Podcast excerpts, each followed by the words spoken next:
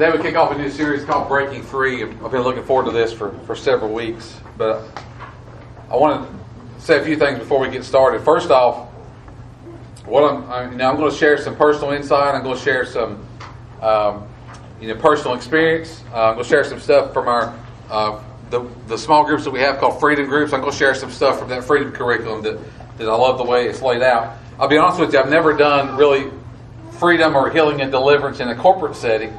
I've always done it one on one, so this is a new experience for me. But I, I, am looking forward to it. Walking through this, I'm looking forward to seeing what God's going to do, and I know that again, great things are going to happen. Uh, a little bit of a disclaimer I feel like I need to give before we start. Josh is going to help me with this series. We're going to sort of alternate as we walk through it. Uh, we're going to share some things over the, the next few weeks that are great spiritual truths. We're going to share some things with you that are spiritual principles that will absolutely work every time. But understand, we are only skimming the surface. There is no way for us to do in a corporate setting what God can and will do in your personal life.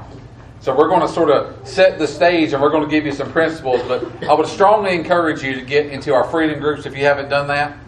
Uh, we do those every, well the two longest semesters of the year. There'll be a new one starting in January. We do a women's group and a men's group. There's people here who have been through that who would testify to its effectiveness. Uh, so I encourage you to do that. Another thing that we don't really publicize, but we also, Chess and I, um, something that God used in our lives in a, in a powerful way is called RTF. It's Restoring the Foundations. And it's like a healing and deliverance kind of ministry, issue focused. And we both have been trained in that and do that. So that's another avenue. And if you're interested in doing something like that, just come see me and we'll be glad to walk you through that.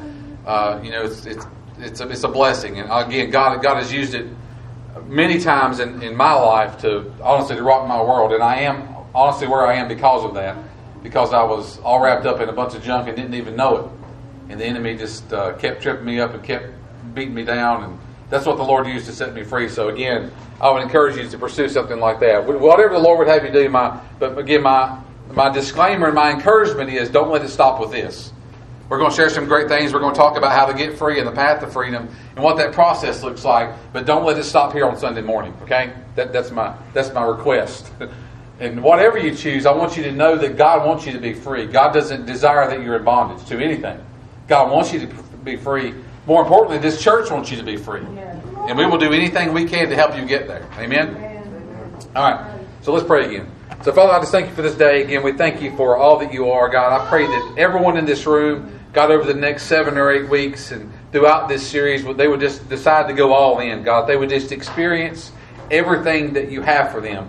God, I pray that any correct, incorrect views of you and who you are would be dealt with. God, that they would see you as the true loving Father that you are. God, and I pray that just through your Holy Spirit, God, that you would reveal any areas of our life today where we're operating out of shame or where we're operating, operating out of victimization and walking in areas that we shouldn't be. God, again, just do what only you can, reveal what only you can. God, you search our minds and hearts and you know who we are. God, you formed us in the mothers of our womb and you know us intimately.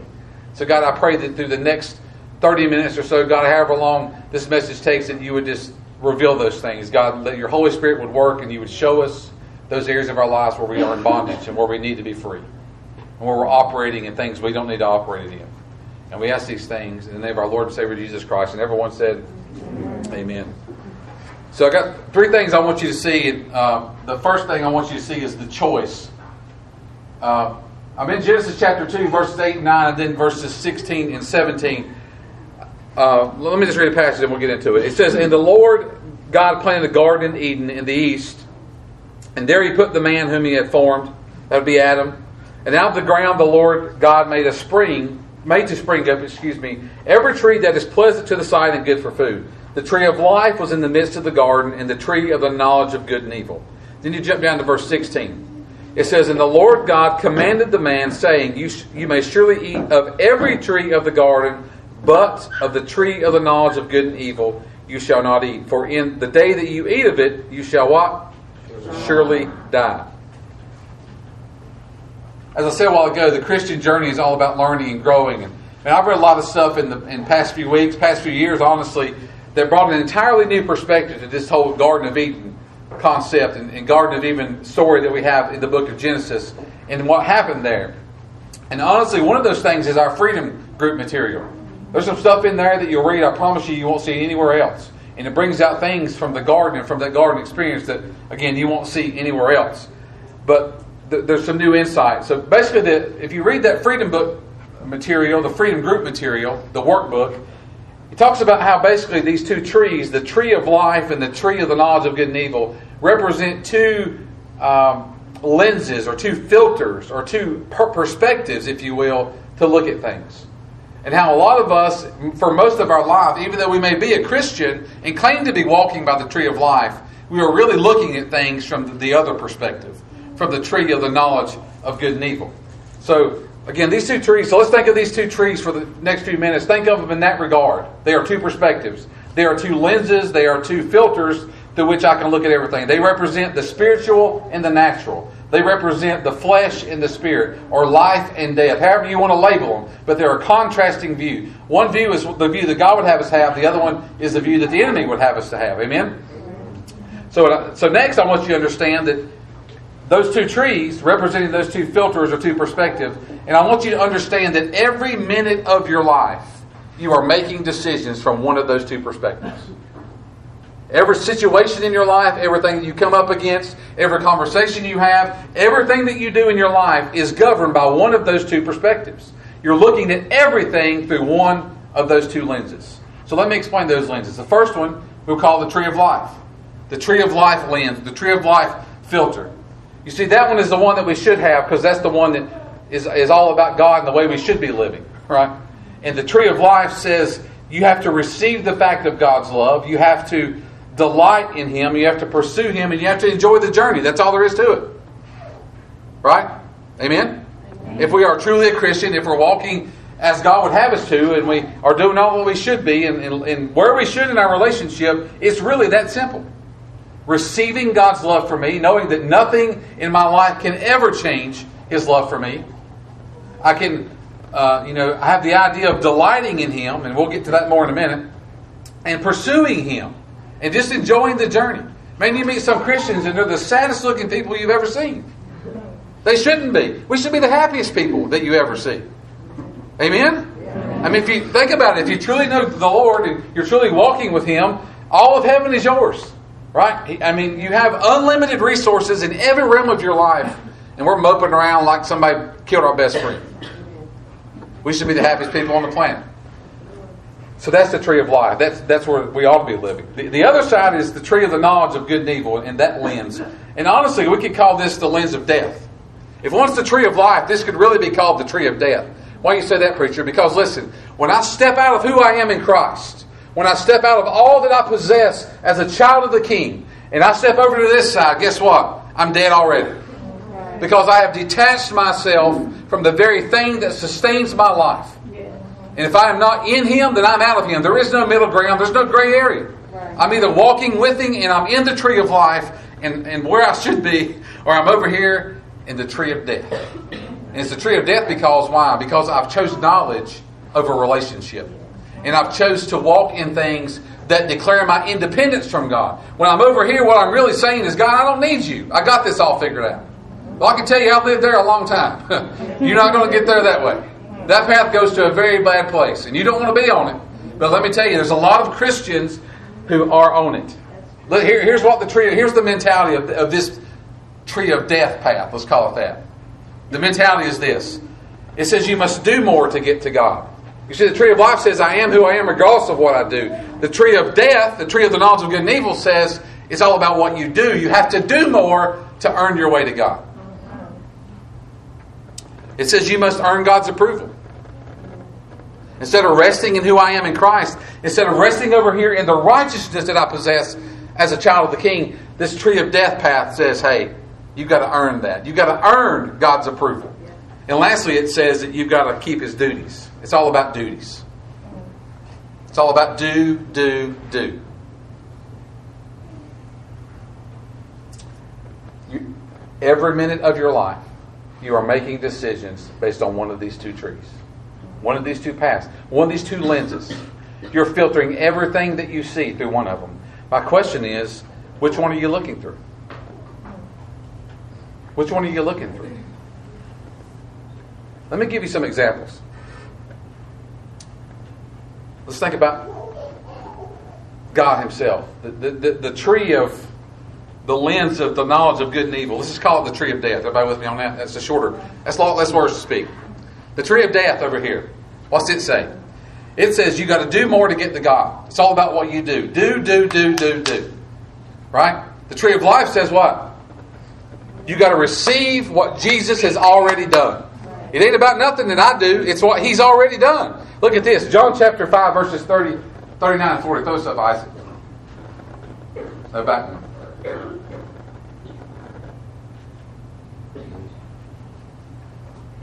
No, it's John 5, 39 and 40.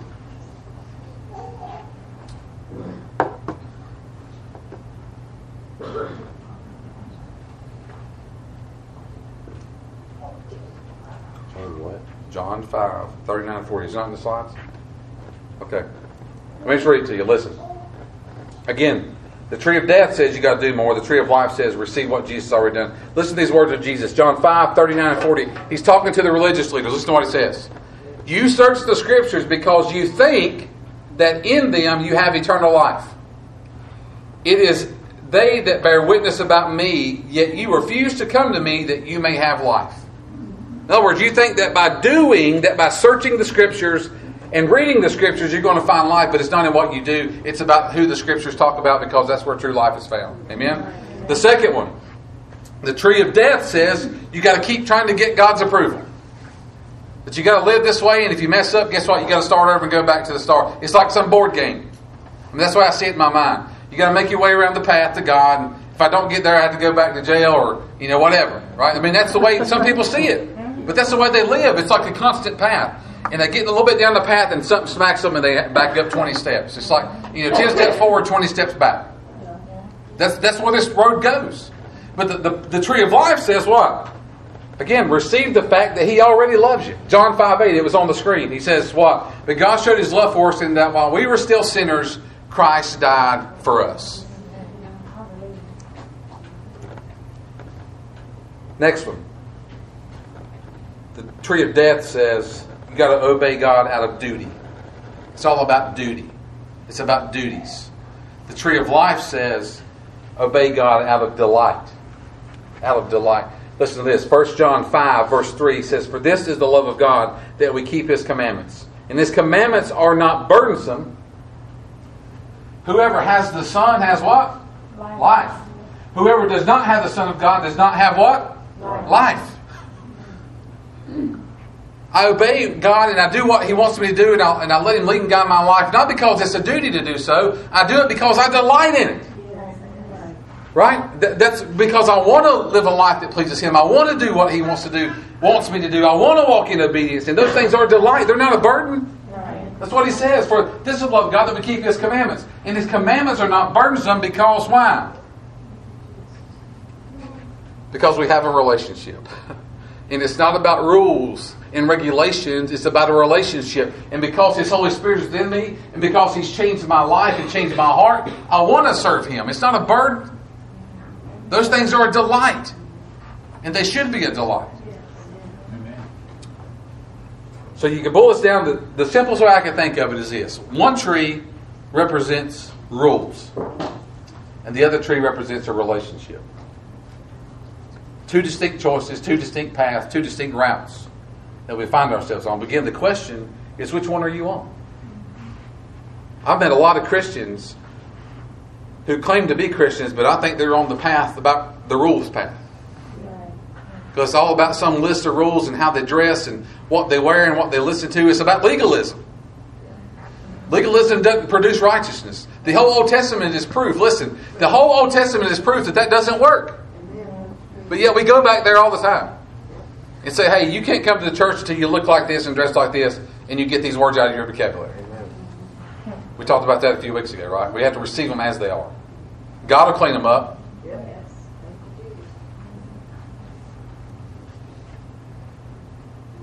Which path are you on? You have a choice.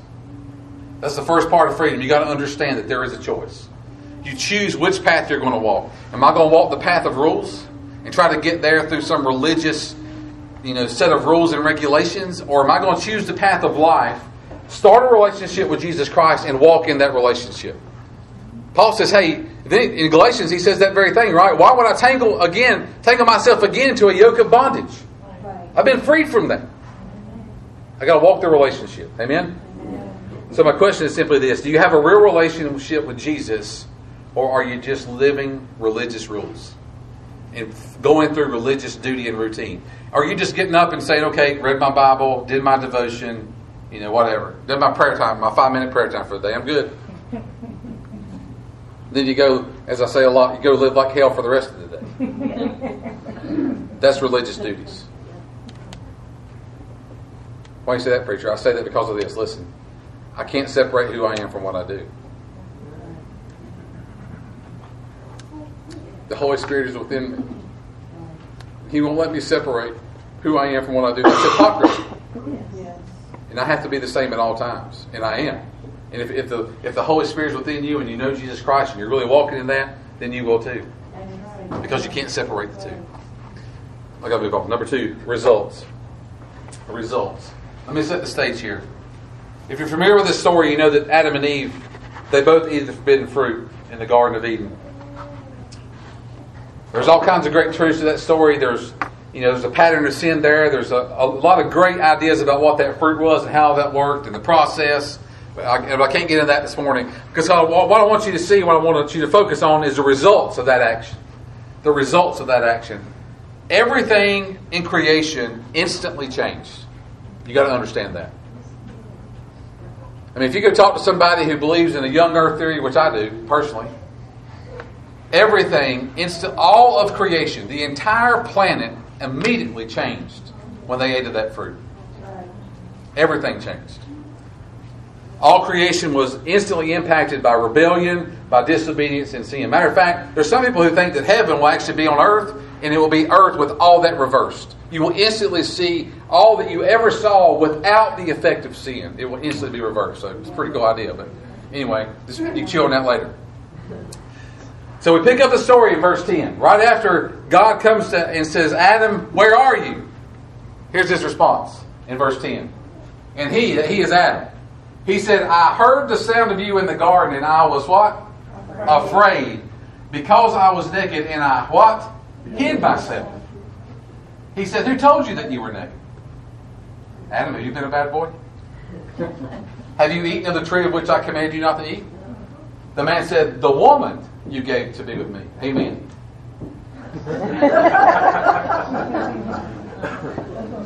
the woman you gave to be with me. I, am just joking. I better say that. God bless me with a beautiful, wonderful wife. I'm thankful for her. Amen. the man said, The woman whom you gave to be with me, she gave me fruit of the tree, and I ate. Then the Lord said to the woman, What is this that you have done? Uh oh. The woman said, The serpent deceived me, and I ate. So this is right after, again, Adam says, Adam, where are you? So again, when they eat of this fruit, all of creation changed. But the most important thing that changed was what? The relationship with the Father. Instantly, everything changed.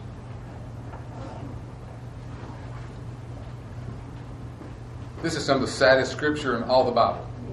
When you really think about what happens. When you really stop and think about, you know, there was no more walking in the cool of the garden with the Father. There was no more one on one communication with the Father. There was no more nothing like that. It brought complete and total separation. But I want you to understand, because listen, there's a lot of people who have a warped up view of who God is and what our Father is really like. And I want you to see here that the Father never left them. He didn't walk away from them, they separated themselves from the Father. Completely different situation. Completely different perspective. They separated themselves. Matter of fact, he came looking for them. And he says, Adam, where are you at? He still does the same thing. He's doing the same thing right now. He is, through his Holy Spirit, he's working this room and he's saying, hey, where are you? Which one of these paths are you on? Right? He, he does that. So they took it upon themselves to hide. Why did they hide?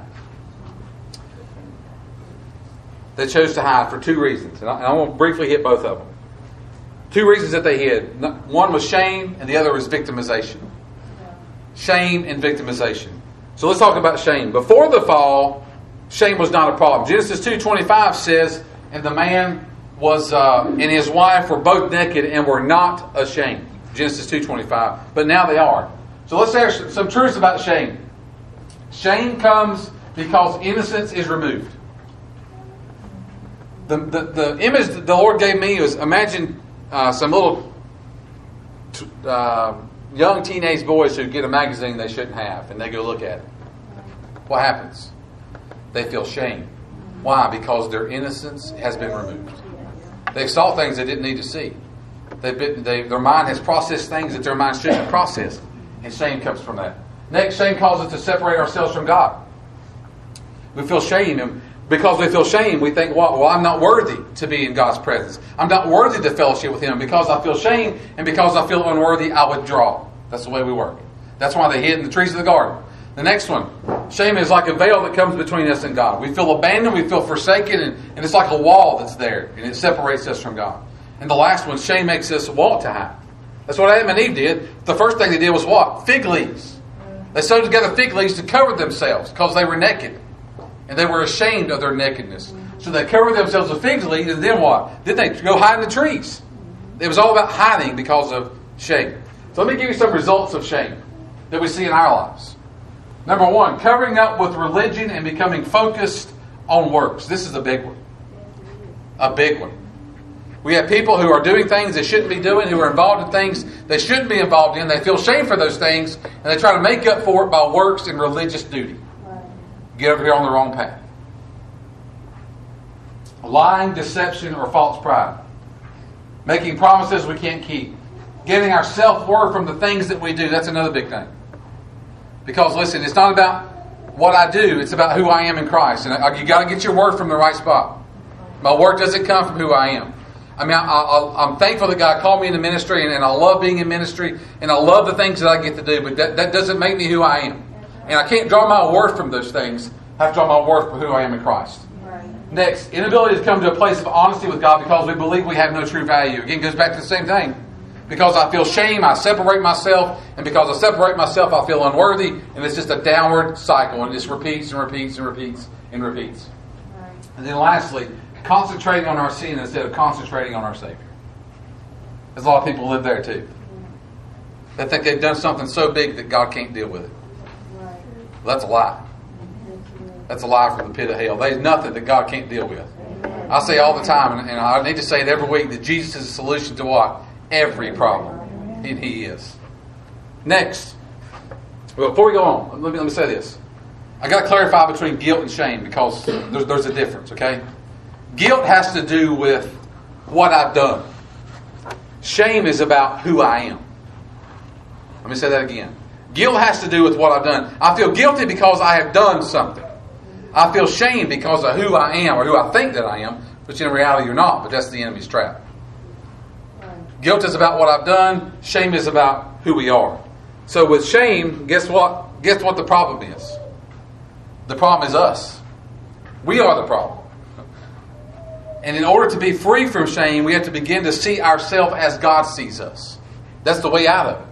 We get in this cycle of shame. We're going to talk more about it in a minute, but it's just a never ending cycle that just keeps looping and looping and looping. And the way out of that is to see yourself as God sees you and, and quit seeing yourself through the lens of the tree of death. Next, victimization. Some truths about victimization. Number one, victimization is a natural response to sin. What did Eve say? The devil made me do it. Eve played the victim, right? She's the victim of the devil. The next one. Victimization causes us to blame others and displace responsibility. It's called blame shifting. That's what Adam did. The woman you gave me, God.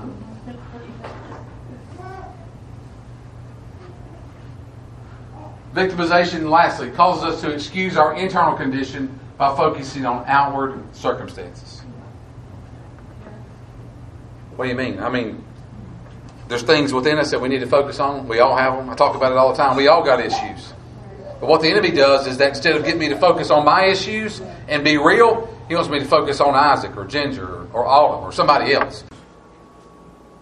You see this too in families. This victimization causes us to excuse our internal conditions by focusing on outward circumstances. You see things and you hear things like, well, if my spouse were this, then I'd be this. Or if my spouse would do this, then I would do this. We want to focus on others and the issues of others instead of the problems that God is trying to show us and bring to our attention within ourselves. Amen? Next, let's look at some results of victimization. The first one is we notice others' sins but not our own. There's a lot of church people who are living here. We can see the sins of others, but we can't see our own. That's why Jesus says, What? Remove the beam from your own eye and then worry about the speck in your brother's eye. We excuse next, the next result of victimization. We excuse and condemn ourselves, saying, I've just always been this way, or I'll never change, or I'll never be good enough. Again, based on a, a false view of ourselves and a false worth. And then lastly, the last result of victimization is we feel rejected. We feel rejected. But no matter the tactic we use, understand no matter the tactic that we use to cope with it, whether we try to blame other people or make excuses or condemn ourselves or other people, understand that we are powerless to change the situation. So I ask you are, simply, are there areas of your life where you've taken the victim mentality? Maybe, you, maybe it's in the area of, of purity.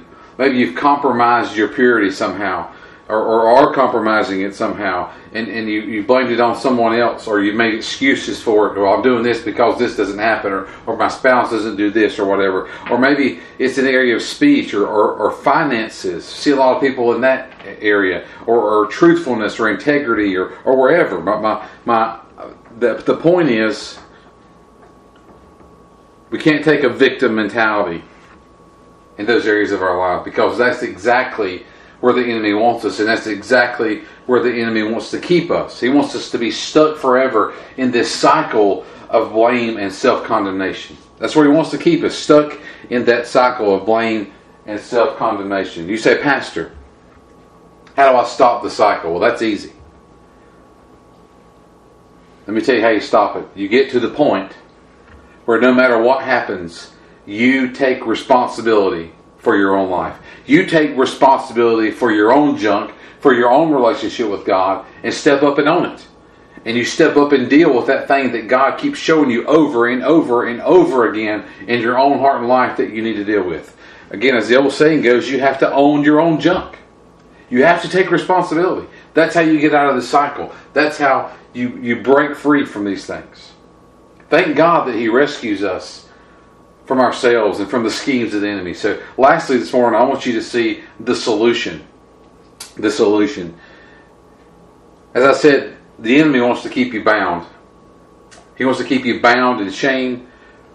He wants to keep you bound in victimization. He wants you to constantly relive the same thing every day of your life. He wants your day to look like the old movie Groundhog Day, where you wake up and you replay events in your mind that that, that beats you up and that, that he uses to, to beat you down and get you discouraged and isolated. And he wants you to relive that every day. He wants to keep you in that cycle and to keep you going back to that same thing. And again, basically, again, like the movie Groundhog Day, reliving the same thing every day of your life. But listen, that's not what God wants.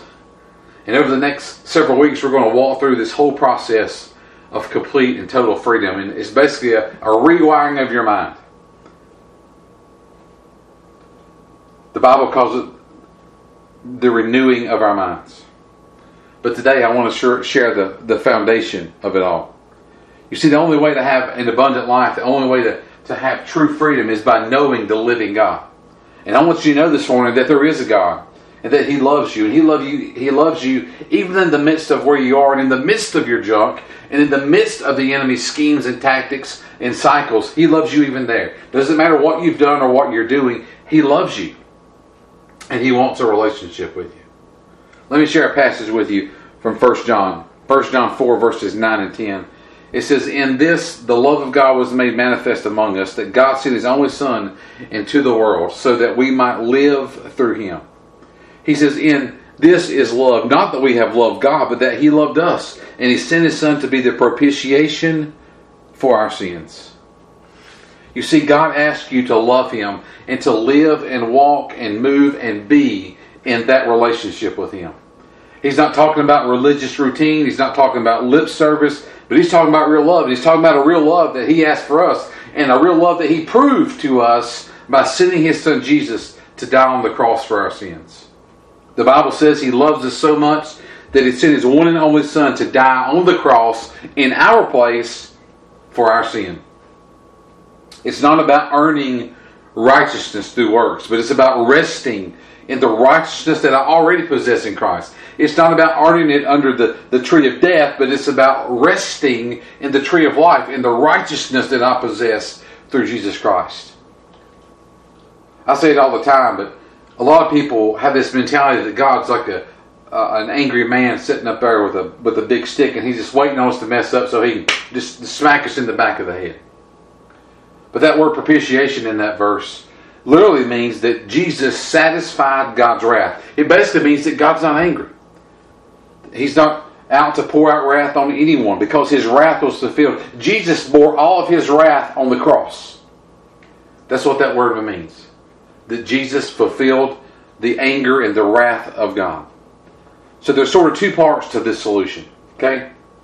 The first part, number one, is that we are made free through our relationship with Jesus Christ. That is the basis of freedom. The basis of freedom is a personal relationship with Jesus Christ by faith and walking in that relationship. Amen? Number two, the second part is that we maintain our freedom through a relationship with Jesus Christ. Let me, let me share another passage with you. Galatians 5.13 the Apostle Paul says, For you were called to freedom, brothers, only do not use your freedom as an opportunity for the flesh, but through love serve one another. Serve one another. I love that whole section of the book of Galatians, really, that whole section, chapter 5. Paul says, You know, you've, you've been freed from these this rules and legalism. Why would you, again, put yourself in bondage to those things? In other words, walk in who you are in Christ. Walk in the righteousness and the freedom that you possess in Jesus Christ. You see, it, it comes down to choices. Uh, again, we have to maintain our freedom through relationship with Christ. And it comes down to choices. You and I must choose to live for Jesus. Again, there's two paths. There's the tree of death and there's the tree of life. And we got to choose which one we're going to walk in. We must choose not to abuse our freedom. We all have free will, we all have freedom, but we can't use those things to do things that are displeasing to God, right? That's what it says in Galatians 5.13 that I read. For you know, we're not called to freedom, brothers. Only do not use your freedom as an opportunity for the what? For the flesh. We cannot abuse our freedom. And next, we must choose to share the same love with others. The same love that has been shown to us through the cross of Jesus Christ, we must show to others. Our life is the sum total of our choices. That's the way to think about it. Our life is the sum total of our choices. Let me leave you with this verse. John 8 12 says, And again Jesus spoke to them, saying, I am the light of the world. Whoever follows me will not walk in darkness, but will walk, excuse me, will have the light of life. Let me read that again. And Jesus spoke to them, saying, I am the light of the world. Whoever follows me will not walk in darkness, but will have the light of life. I'm going to ask Andy the musicians if they would to make their way up. Now I'm going to give you a time of response, and I'm going to do a little different, and I'll explain that in just a minute. But listen, again, we our life is the sum total of our choices. So here's some choices that we need to make today. There are some of us here today who need to choose to leave their religious duties who need to choose to leave a life of religion and focus on a relationship with Jesus Christ. I believe there's some people here who don't, don't truly know Jesus. You're just walking down a path of religious ritual. You need to get from the tree of death to the tree of life. You need to choose today to make that change. Listen, I think there's some here who need to choose to break the cycle of shame and victimization. You say, Pastor, how to do that? I explained it. You do that simply by taking responsibility. You do that simply by owning your junk. Quit letting the enemy beat you up with it. Just take responsibility for it, confess it, deal with it, and let God heal you and move on. Number three, there's some people who need to choose to step out of the darkness and into the light of life. Jesus says, Whoever follows me will not walk in darkness, but will have the light of life.